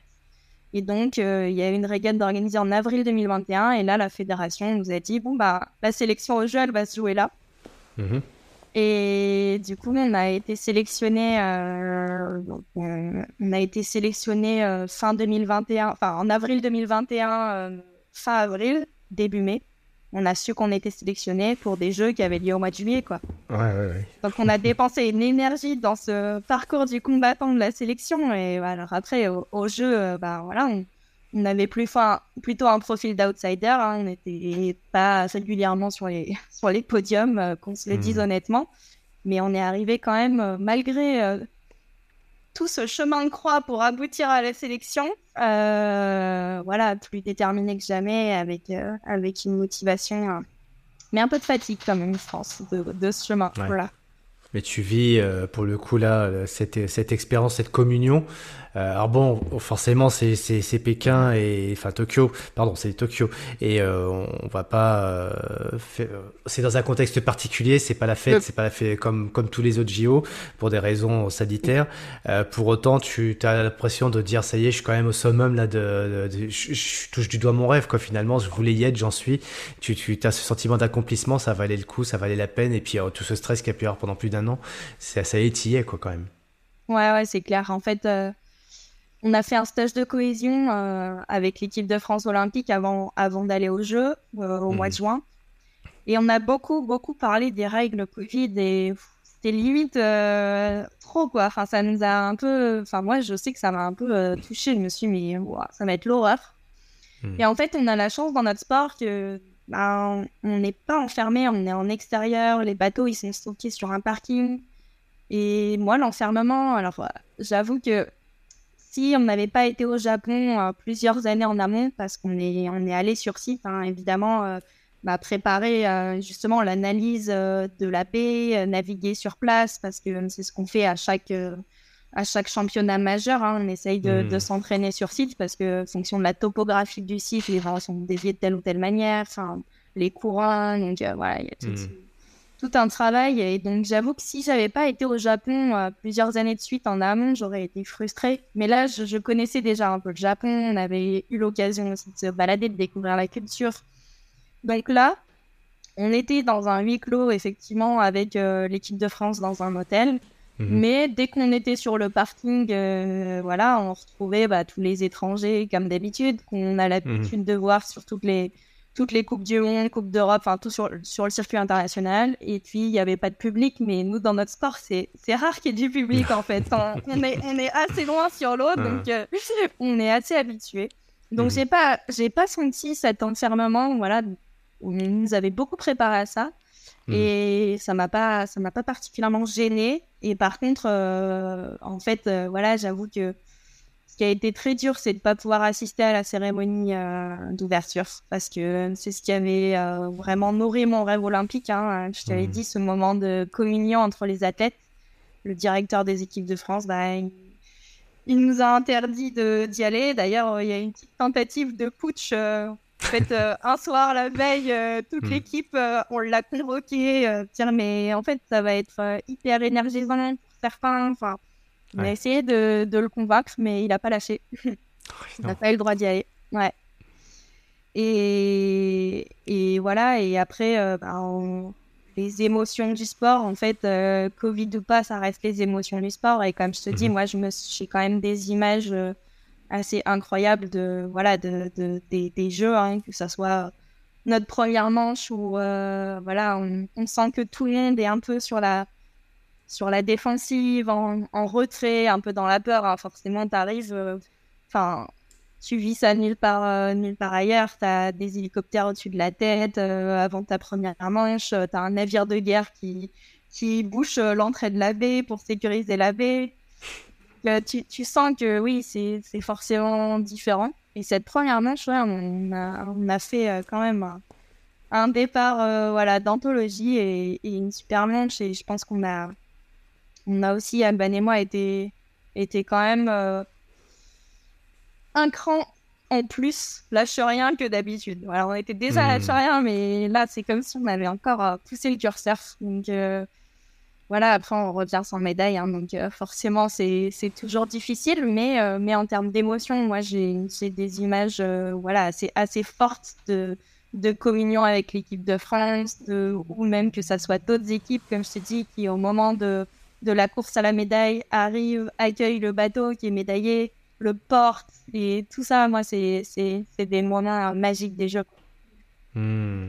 Au même titre que les, les personnes qui t'ont accompagné dans ton projet euh, euh, sont heureux pour toi que tu vives ce moment-là et toi, de la même façon, tu, tu vois d'autres bateaux à côté qui ramènent une médaille et tu es heureuse pour eux, tu partages ça avec eux, cette sensation cette, de victoire, de, de réussite, d'accomplissement. Ça aussi, tu le vis au travers des autres, ouais Ouais, Ouais, ouais, et puis euh, et puis il y a eu euh, il y a eu trois médailles hein, dans, dans l'équipe de France, donc euh, c'est vrai que c'était fort aussi de pouvoir vivre ça avec eux. Mmh. Charline en planche à voile, hein, la machine, voilà, c'est encore avec une médaille d'argent. Il y a eu bah, Camille et Aloïse en 4,70 et puis Thomas en planche à voile. Donc, donc c'était fort aussi de, de, pouvoir partager ces moments-là avec eux, la mmh. cérémonie de remise des médailles. Voilà. Donc on aurait hmm. bien aimé que ça soit nous, mais, euh, mais voilà, de, de, le vivre avec eux, ça donne aussi des, des belles émotions. Hmm. Qu'est-ce que tu retiens toi de ton parcours là, je, avec ce moment d'un peu d'apothéose pour la, la suite euh, par rapport à tes, euh, tu avais construit quelque part un peu ton projet sur ce rêve olympique. Euh, une fois qu'il est passé, au jeu, quel enseignement tu, tu gardes euh, pour vivre aujourd'hui une forme d'accomplissement de vie professionnelle ou de vie tout court finalement euh, par rapport à, à, ce que tu as envie d'écrire avec du recul aujourd'hui et puis même pour la suite. on sent qu'il y a vraiment cette cette connexion euh, à ses sensations, cette connexion aussi à ton environnement, euh, empreinte ton ingénierie. Et puis maintenant, tu parlais de coaching tout à l'heure. Si, si, tu devais écrire la suite, euh, qu'est-ce qui, c'est quoi les, les, grandes trajectoires pour toi? Et eh ben moi, qui, voilà, qui aime bien remplir, avoir une vie un peu à 3000 à l'heure, euh, je me vois pas exercer dans, enfin travailler dans un seul domaine. En fait, hmm. moi, je suis en train de d'essayer de construire mes activités professionnelles autour de trois domaines. Euh, donc toujours euh, la voile, hein, euh, des opportunités pour régater sur des sur des gros bateaux. voilà. Hmm. J'adore toujours autant ça, que ça soit sur un petit bateau, le 49er FX, ou sur des, des petits bateaux. Hmm. Donc la voile, l'environnement. En fait, bah, j'ai travaillé pendant quatre ans et demi dans la dans la RSE dans, dans mon entreprise marseillaise. Et euh, et j'avoue que voilà l'entreprise a fait une super transition.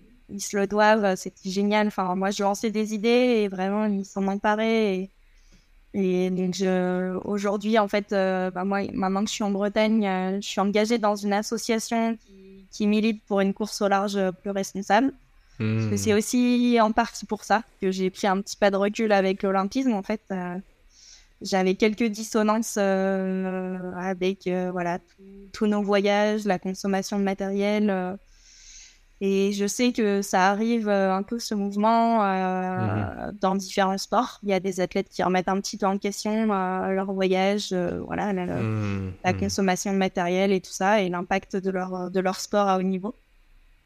Donc, donc ça, j'avoue que voilà, travailler un peu dans l'environnement, c'est important pour moi. Et puis euh, l'humain, donc euh, bah, tu l'as dit, je suis dans une formation de, de coaching là depuis euh, depuis avril dernier.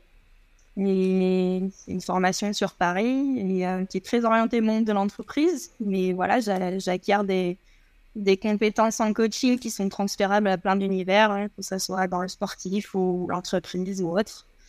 Et, et, puis, je sors de, de la formation aussi d'éloquence, voilà, champion de ma vie. Et je serais ravie aussi de, pouvoir euh, bah, faire, des, faire des confs. Euh, hmm.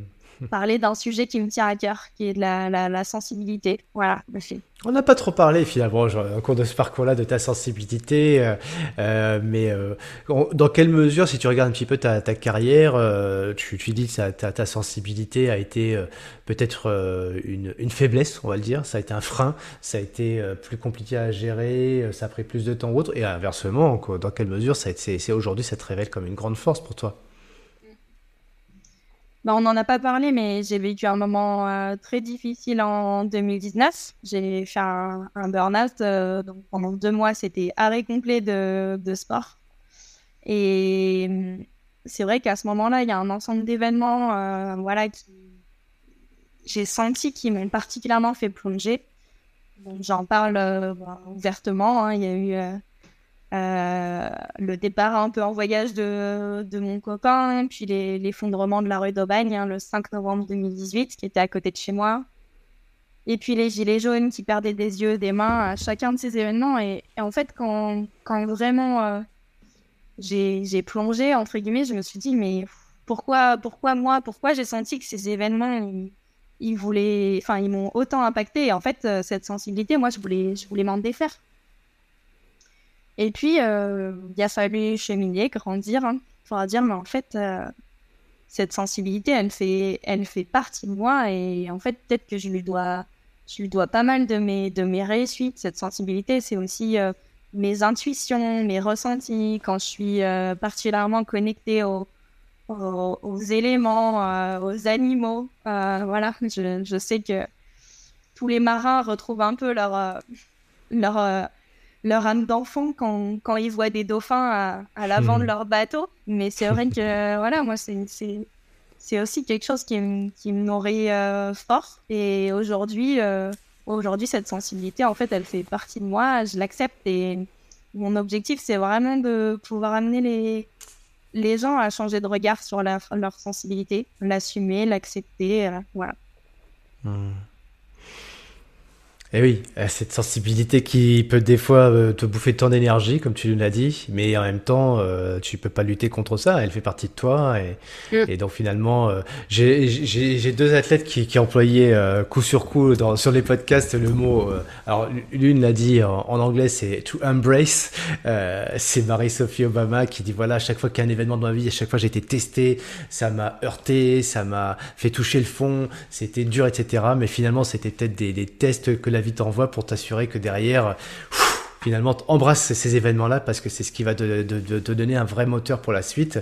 Euh, effectivement, quand on voit aujourd'hui Marie-Sophie Obama, qui est, qui est une femme très engagée dans la réussite entrepreneuriale aux côtés de Tony Parker, mais pas que, on se dit que tout a l'air facile pour elle, mais quand on connaît son parcours, ça n'a pas été simple. Et effectivement, il y a aussi cette relation à, soi, ses émotions, sa sensibilité. Et puis, pas plus tard que le, podcast qui, qui te précède, c'est avec euh, cette fois-ci, euh, non pas une femme, mais un homme, un grand gaillard, un grand costaud dans un monde viril, dans le monde du water polo et, euh, et, Alex Camarasa qui lui dit finalement faut embrasser tout ça. Alors lui il le dit en français, hein, j'ai embrassé à chaque fois qu'il y a eu euh, des euh, des des combats, des interférences avec les fédés ou autres, etc. qu'on nous mettait notre sport finalement c'est un sport qui est voilà, le water polo, quoi. T'as, as les stars de la natation, et puis à côté, bah, t'as les water, t'as les poloistes, quoi. Donc, euh, et finalement, il me dit, j'ai embrassé tout ça, et, et c'est ce qui fait qu'aujourd'hui, euh, euh, sans doute, en tout cas, j'ai, atteint mon, mon, accomplissement, mon rêve olympique, que j'en suis fier, que je suis heureux, que je fais sourire ma mère, que, que c'est toute une famille derrière qui, qui a vécu ce projet avec moi, et finalement, c'est, c'est une grande force. Mais bon, la vie envoie des signaux, la vie envoie des tests aussi, et, et cette sensibilité, toi, aujourd'hui, dans quelle mesure tu, entre guillemets, pour prendre leur terme, euh, tu l'embrasses et tu dis euh, finalement je, l'aime. Euh, qu'est-ce qui te fait dire qu'aujourd'hui c'était ta grande force? En fait, moi qui suis voilà, engagée dans une association là, un peu, un peu mmh. militante, écolo, je me dis, mmh. cette sensibilité, c'est ce qui permet effectivement de, de prendre soin de, du vivant. De, alors, et dans le vivant, j'entends les hommes, les femmes, les animaux, la, la nature, les... et et ouais, c'est cette sensibilité, c'est une sensibilité à, aux autres, mais voilà, aussi à l'environnement qui, qui, qui, nous entoure, quoi. Et en mmh. fait, ce que je me dis, c'est que bah, le monde, il serait, il serait plus beau et plus doux parce que tout le monde est sensible, j'en suis convaincue. Si, si, les mmh. gens, ils assumaient leur sensibilité, quoi. Voilà. Mmh, si on veut suivre d'ailleurs cette, euh, euh, cette, euh, cette, approche que tu as toi avec l'environnement et avec ton association, qu'est-ce que tu, comment on peut suivre tout ça et comment on peut peut-être même t'accompagner, vous accompagner? Tu nous te racontes un petit peu, c'est comment s'appelle cette association, tu m'as dit? Donc l'association, elle s'appelle La Vague. La Vague, et... ok. Ouais. Elle s'est montée en 2020 autour de coureurs au large. Et en fait, moi, ce que, ce que je t'ai pas dit, c'est quand, quand je suis arrivée en Bretagne en septembre dernier, un peu comme une droguée, je, suis repartie dans, dans, du sportif, en fait, euh, pour mettre un pied dans la, dans la course au large. Mhm. Et puis, au bout de quelques jours, euh, j'avais quand même trop de dissonance en moi. J'avais un peu ma tête d'un côté, mon corps de l'autre. Euh, donc, je te dis, c'est des, dissonances écologiques. En fait, j'ai conscience de tout ce que ce sport il m'a apporté, qui continue à faire rêver des gens. Je régale là-dedans les, les émotions que ça me procure, mais j'ai aussi conscience de l'état de la planète et des virages qu'a pris le sport, mmh, mmh. qu'a pris ce sport au fil des années, et de l'impact qu'il a sur le, sur le milieu, hein, sur l'océan, qui est le terrain de jeu sur lequel, euh, sur lequel on joue. Et donc, en fait, au lieu de porter un projet sportif, au bout de quelques jours, euh, j'ai atterri dans ce collectif, euh, La Vague, et on essaye de créer de nouveaux imaginaires de, mmh. de, la compétition, de dire bah, peut-être que demain, euh, d'aller euh, faire des courses euh, en aller-retour où on va transporter des marchandises, où il y aura des éco-ratings, peut-être que, peut-être que ça sera ça la compétition. Et c'est pas parce que bah oui, on sera peut-être un tout petit peu moins performant sportivement que ce qu'on l'a mmh. été, c'est pas pour autant qu'on va pas s'amuser, qu'on va pas se, quand même euh, vivre des, des, des, émotions et pouvoir raconter des, des belles histoires. On pourra se régaler tout autant. Voilà. Mmh. L'idée, c'est d'essayer de pouvoir continuer à pratiquer ce sport, mais en accord avec les limites planétaires et la protection du, du vivant, quoi, et de l'océan. Mmh. Ouais. Hmm. Bon, on sent bien de toute façon là qu'il y a des choses qui, s'accélèrent. Euh, d'ailleurs, si on regarde aujourd'hui notre façon de consommer, de voyager, euh, aujourd'hui, hein, par rapport à il y a 10-15 ans, ça a déjà fondamentalement changé. Euh, et pour autant, si on regarde il y a 10-15 ans, si on avait dit à l'époque ce qui se passerait aujourd'hui, on n'y aurait pas cru. Quoi. On serait dit, mais attendez les gars, c'est bon, on va pas changer, euh, ça vaut pas le coup, ça vaut pas la peine. Et souvent d'ailleurs, on entend dire la nature revient, enfin notre nature à nous humaine hein, revient toujours au galop, mais quelque part, on sait qu'on peut plus. Euh, il y, a, des choses là, des, des, appels au large qui nous font euh, consommer, vivre différemment. Et je pense que dans 15 ans, je pense que l'olympisme, bah, ça, ça c'est un peu personnel, mais ça permet d'appuyer un petit peu ton discours, va évoluer dans, dans, dans quelque chose de différent. Et Paris 2020 déjà amorce un petit peu des choses. Euh, on essaie de faire des, c'est pas on essaye, c'est des choses qui sont faites avec une euh, voilà une conscience. C'est pas encore parfait évidemment de ce que de l'impact que ça a sur l'environnement, mais on, va y aller. On y va sans doute pas assez vite pour certains et ça j'en ai bien, je pense qu'on a conscience, mais on y va quand même. Et donc euh, bah, justement, tu as employé le mot de militer et on a besoin de, de, personnes comme toi aussi qui ont vécu aussi l'ancien monde et qui créent le nouveau monde. Mais voilà, j'ai contribué, j'ai consommé l'ancien monde, pas de culpabilité, hein, c'est comme ça, on a, on a vécu comme ça maintenant, euh, créons le nouveau. S'il y avait une chose, toi, par, euh, voilà, peut-être pour finir un petit peu sur notre, notre conversation, mais comment tu vois le, cette évolution euh, et dans, dans, quelle mesure elle sera peut-être plus vertueuse et, et, pour autant agréable et économiquement viable aussi d'ailleurs?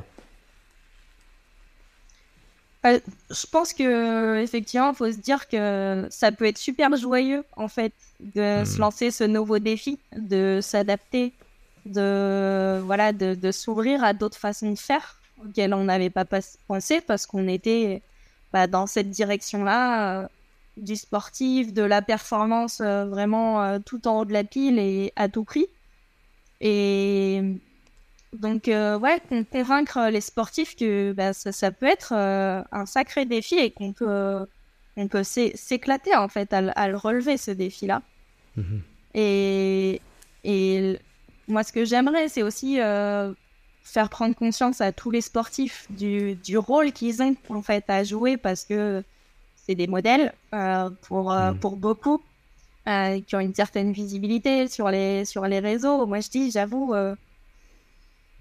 ça, ça, me fait toujours un peu mal aujourd'hui de voir des sportifs sur les réseaux qui font des, des unboxings ou qui affichent leur, leur belle voiture neuve. En fait, je me dis, mm. quelle, quelle image, enfin, quelle société de consommation ils veulent véhiculer. Après, on on le sait que c'est pas si simple, qu'ils sont tous euh, tenus par des, par des sponsors, mais il y a peut-être d'autres manières de, de communiquer, de, voilà, d'inspirer. Ouais, il y, a, beaucoup de choses qui sont en train de se faire dans ce, dans ce sens-là et de, y a, on n'attend pas les nouvelles générations pour faire bouger les choses. Il y a des, des gens de ma génération qui contribuent aussi. Bon, j'ai bientôt 50 ans, toi tu es à la trentaine. Euh, voilà, je pense que c'est tous ensemble qu'on va faire des choses. C'est plus un état d'esprit, hein. comme on dit souvent. D'ailleurs, on est jeune dans la tête, on n'est pas jeune dans l'âge. Et, et je, je, connais des personnes, bah voilà, de plus de 80 ans qui qui ont consommé sans doute d'une certaine façon à un moment donné, mais qui militaient déjà pour les mêmes choses dans les années 70. Hein, ce que tu dis là, déjà entendu dans les années 70. Euh, les, les surfeurs à l'époque on les prenait un peu pour des, euh, des, farfelus, mais finalement aujourd'hui le, monde de, la, mer et de, la vague, bah, je vais reprendre un peu le nom de l'association, euh, sont plus que des inspirations et vont, amener en tout cas dans leur, euh, dans leur, dans leur sillage beaucoup de monde. C'est une évidence pour moi et je pense, j'espère aussi pour nos auditeurs. Si justement on veut t'aider, on veut prendre contact avec toi sur ces associations, sur ces terrains d'expression, comment suivre? Puisque tu es les réseaux sociaux, parfois bah, il y a le meilleur comme le pire, mais si on veut te suivre toi, inter interconnecté, interagir avec toi, comment on fait? Eh ben, j'essaye, euh, vu que je me lance dans des activités, d'être un petit peu active sur, euh, sur LinkedIn. Mais sinon, mhm. pour l'association, bah, évidemment, euh, il y a un site internet, La Vague mhm. Et voilà, il y a avec une adresse mail, des possibilités de d'adhérer. Et évidemment, hein, comme toute association, on manque de moyens. Donc voilà, on, est aussi dans, dans, une belle phase de structuration. on cherche aussi des soutiens pour, euh, pour cet assaut, pour partager nos idées. Voilà. Ouais. L'appel est lancé. En plus, si tu dis que c'est joyeux, je pense qu'il y a. c'est pas. Parfois, on peut dire ouais, mais c'est un peu triste votre truc. Non, non, tu l'as bien dit plusieurs fois. C'est joyeux. Euh, l'avenir euh, est plutôt optimiste. Euh, ok. Donc, on, peut dire un échange avec toi de cette façon-là. On, et, on, aimerait, bien, juste pour rebondir, on aimerait bien avec les membres de l'asso organiser un, un, un, festival en 2024. voilà qui mêle euh, une course à la voile avec euh, voilà aussi des, des, artistes pour montrer qu'on peut peut-être faire aussi des, des, courses à la voile un peu différentes. Mmh. Euh, mais voilà, se tirer la bourre et s'amuser de la même manière. Mmh, mmh. Je crois, je crois qu'avoir vu ça en, Angleterre, mais c'est pas, c'est avec le, je, je, connais pas, hein, mais j'ai vu un festival qui mixait à la fois bah, la notion de festival musique, etc., avec le, le, le running, le, trail, cet esprit très nature, et finalement on va mixer un petit peu les, alors je saurais pas dire le nom, certains pourront me, le mettre d'ailleurs en commenté, et ouais, et on mixe les univers, et finalement ça ouvre complètement les, euh, bah, les opportunités, et puis finalement euh, de, de, sortir des cases. Tu as dit tout à l'heure, euh, je crois que tu l'as dit, je sais pas si je me le disais en off, mais je crois, t'aimes pas être trop dans les cases, donc justement créer le, champ des possibles.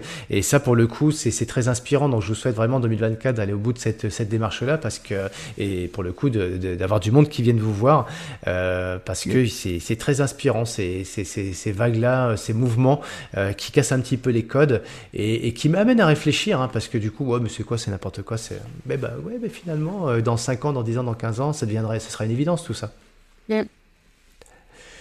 Comme, tu, comme ton rêve d'olympisme, c'est peut-être farfelu quand on entend un, gamin de, 10 ans dire Ouais, moi je veux faire les Jeux Olympiques, mais finalement, ah. quand on les laisse croire et vivre leur projet, bah, quelques années après, comme le, tien en tout cas, c'est une réalité, c'est devenu, euh, un, voilà, une chose qui est devenue concrète et c'est très inspirant.